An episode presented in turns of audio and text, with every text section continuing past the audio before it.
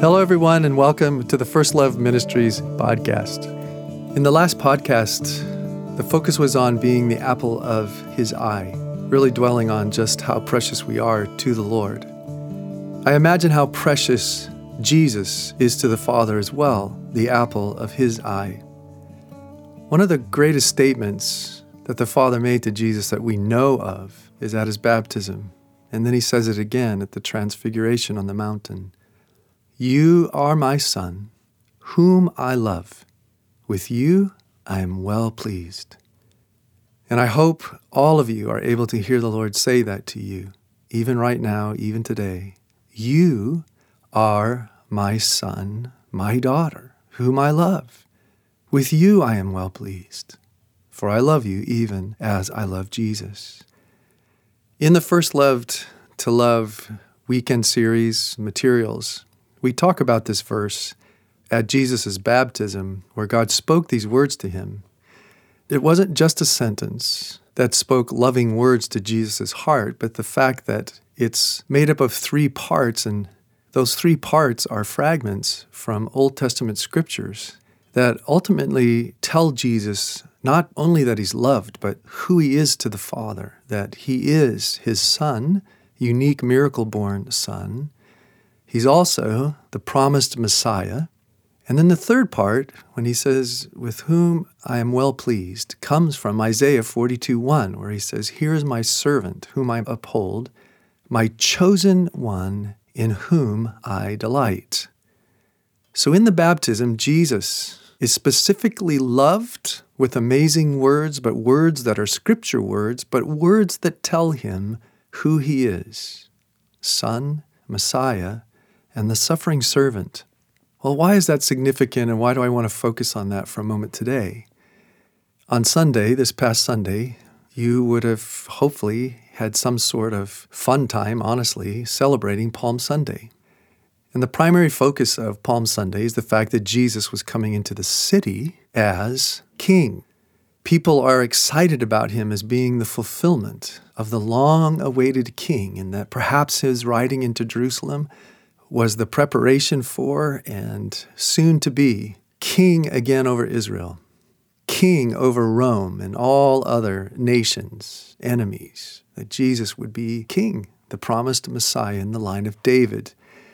And that's where all the excitement is. And you can only imagine the joy, the party atmosphere, the, this, the craziness, you know, like a ticker tape parade in in New York when soldiers came home after World War II or things like that. Some of those pictures you saw, I just can't imagine the excitement and the frenzy over Jesus coming in as the possible king, the one that had been promised for so long. Well, we already know the story, don't we? From Sunday to Saturday, things take an incredibly crazy turn. From what is often referred to as the triumphal entry to crucifixion to Saturday he's gone. He's gone. He's, he's dead. He's buried. He's gone. From the disciples' perspective, that first Easter Saturday had to be one of the most difficult emotional moments for a human being, honestly, that I can think of. Imagine that first Easter Saturday, and especially in light of what had just happened only five days before. Imagine the disciples. Remember, Peter says to Jesus in Matthew 16, he says, You are the Messiah, the Son of God. And Jesus says, You didn't even get this on your own. The Father had to reveal it to him. They know that he's the Son and they know he's the Messiah. Those two parts from that statement that God spoke to Jesus yes, Son, Messiah. And now they're seeing it almost accomplished, almost fulfilled right before their eyes. And then days later, he's horribly, horribly beaten, suffers, tortured, dies on a cross. You know, so many times we forget it's not just that Jesus died, but that he died horrifically and he suffered horribly before he even died. And now it's Saturday. Imagine waking up the first Easter Saturday. What just happened? How could this be? How could we have been so wrong? Or how could this turn out like this? And I thought, how many of us have had moments like this where we know we're sons and daughters of the living God? We know that we're going to reign with Jesus in his kingdom and it's going to be amazing. And then life, though, doesn't exactly play out that way for us. How many of us have had that Easter Saturday moment and wondered, how did this happen? How did I get here? How can I be a son and be a part of his kingdom and be going through this kind of experience? Maybe you're in one of those moments even right now. And Lord, I pray that you'd be very close to whoever's listening and in that place at this moment. That's the disciples' perspective. But what about God and Jesus' perspective? See, from their point of view, yes, Jesus knew that he was Son. Yes, Jesus knew that he was Messiah. But he knew that in that time he was there for the third role. He was ultimately there to be the suffering servant, which, if you'll remember, we find out in Isaiah 53, which Jesus would have known well. And he knew that he was the suffering servant. God had told him, You are the suffering servant. He would know this passage so, so well. Today, actually, this morning, as I was reviewing this, I did it first person, and wow, did it impact me. So I want to do that for you even right now. Listen to Jesus speak through Isaiah 53 4 to 7. Surely I took up your pain and bore your suffering. And yet people considered me punished by God, stricken by him and afflicted. But I was pierced for your transgressions. I was crushed for your iniquities. And the punishment that brought you peace was on me. And by my wounds you were healed. See, you all like sheep, you had gone astray. Each of you had turned to your own way. But the Lord laid on me your iniquity. I was oppressed and afflicted, yet I did not open my mouth. I was led like a lamb to the slaughter, and as a sheep before its shearers is silent, so I did not open my mouth. Wow. thank you, Jesus. Thank you, thank you, thank you. But here's what I'm trying to help you understand Jesus knew that he was a son, he knew he was the Messiah, the coming and reigning king, and would be forever king. And there, there would be a kingdom that would be so awesome. But at this point, his purpose was to be that third role, the suffering servant, which here, the servant, initially the servant most often was thought of as Israel, but somewhere through the Isaiah passages, you start realizing that it's not Israel, it's about a person. And especially here, specifically, it's about a person suffering for the sake of others. Well, in Revelation 13:8 it says the lamb who was slain from the creation of the world. If you remember in John's gospel, the very first time John the Baptist sees Jesus, he doesn't say, "Oh, there's the son of God. Oh, there's the Messiah. Oh, there's a prophet." The first words out of John's mouth publicly about Jesus was, "Behold, the Lamb of God." the Lamb of God who takes away the sins of the world. And the next day he says again, Behold, the Lamb of God. Twice he says, Behold, the Lamb of God. Now, I don't know what John's revelation was, but that sets the stage of the gospel that John knew that Jesus was the Lamb. And then we're told in Revelation that he was the Lamb from the creation of the world. Now, I can't prove this, but in my heart, just trying to meditate and listen to the Lord, was the sense that the triune God, from creation, when they knew they were going to create us and knew where this was going to go, one of them not only decided he would become human forever on our behalf to reveal God to us, but he knew that becoming human was also to become the Lamb, the Lamb who would take away our sins. And you see, for Jesus, then, from his perspective, the crucifixion was totally according to plan.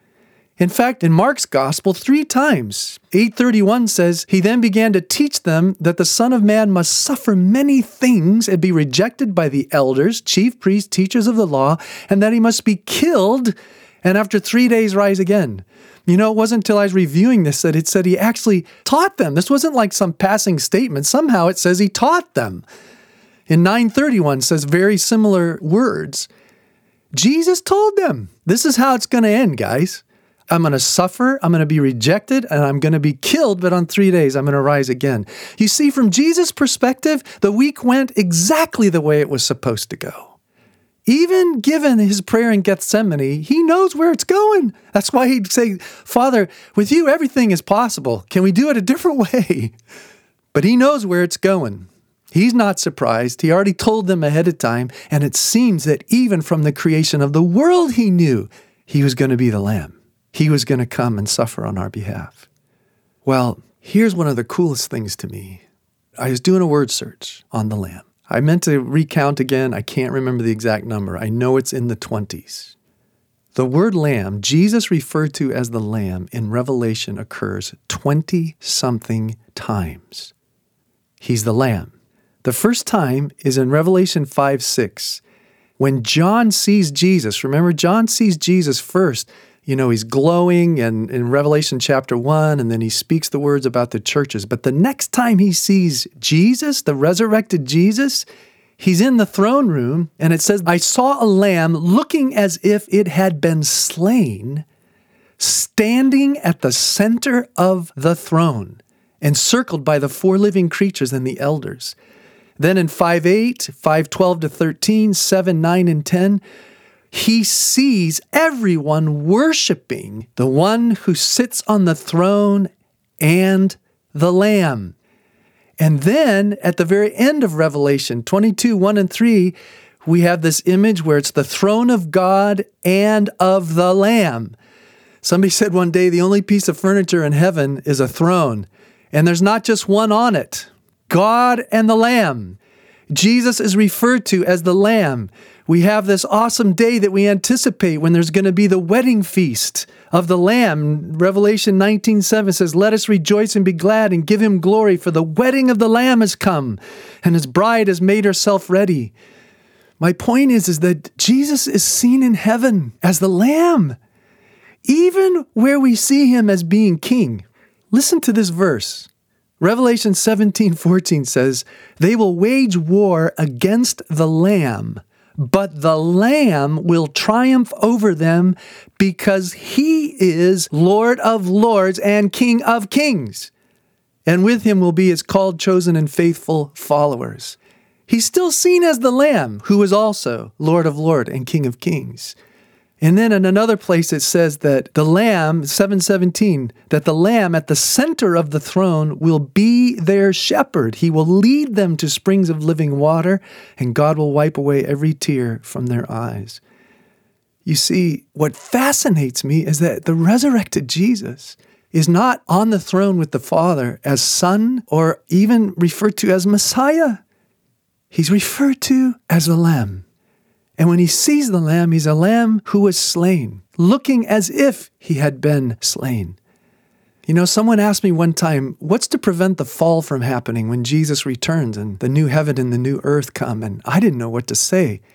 Until this moment, this thought came. And again, I just share it with you as how I got it. I can't say, Thus saith the Lord. But the fact that John sees the Lamb looking as if he had been slain, my belief is, is that it seems anyway that we will forever see Jesus as the Lamb who was slain, that forever and ever into and all through eternity, we will be forever reminded when we worship him of how we got there, what it cost him for us to be there. The demonstration of his love. Why would we ever, ever, ever want to reject him? Why would we ever want to return to a life of sin? When before the one we worship looks as though he were a lamb who was slain. Jesus, that was his function. Now, again, who knows? Maybe once we're all there, maybe the image will change. This was what John saw in Revelation. But here's my final point. We can either look at this week through the lens of the disciples, we can look at our lives like the disciples and think, oh God, I'm your son. I'm a part of your kingdom. I'm your daughter. I'm loved. Why has this happened? How could this go so bad? Or you can look at your life situations through the lens of Jesus and go, no, this is exactly according to plan. This is exactly what the Father's doing because, yes, you are my son and daughter, and yes, you will reign with me forever and ever. And again, I will shepherd you, and no more tears, no more crying, etc. But, friends, brothers and sisters, let me leave you with this. Paul's words in Romans 8. Fact, most of us ignore this part of that famous paragraph if God is for us, who can be against us? Where he says, Who can separate us from the love of Jesus? Will trouble, hardship, persecution, famine, nakedness, danger, or the sword? Now listen. No, for his name's sake, we face death all day long. We are considered as sheep to be slaughtered. And then he says, But oh, by the way, no, we are more than conquerors through him who loves us. Or Romans 12:1. In view of his great mercy, we offer our bodies, our lives, as living sacrifices. See, the bottom line is, folks, we need to always see our life through the life of Jesus. We are the apple of his eye. We are the sons and daughters whom he loves and has delight in. But like Jesus, our purpose primarily on the earth is for the sake of others. And sometimes that means suffering for them, that means maybe dying for them. But we lose our lives. We face death. We offer ourselves up to death every day that we consider ourselves as well sheep to be slaughtered for the sake of others. We too offer our lives like lambs as living sacrifices. Brothers and sisters, I'm not there yet, but I'm asking the Lord, especially this week as we meditate on this week, that even as He is still the Lamb, worshiped as the Lamb, that we would remember yes, He's the Son, yes, He's the King, we are sons and daughters, we will reign with Him. But it seems to me that Paul is helping us get focus, that our purpose here, like Jesus's, is to surrender our lives, give up our lives, face death all day long, and consider ourselves as sheep to be slaughtered. Because that's the ultimate purpose is that right now we're spending our lives for the sake of others, that they might come to know Jesus and reign with us.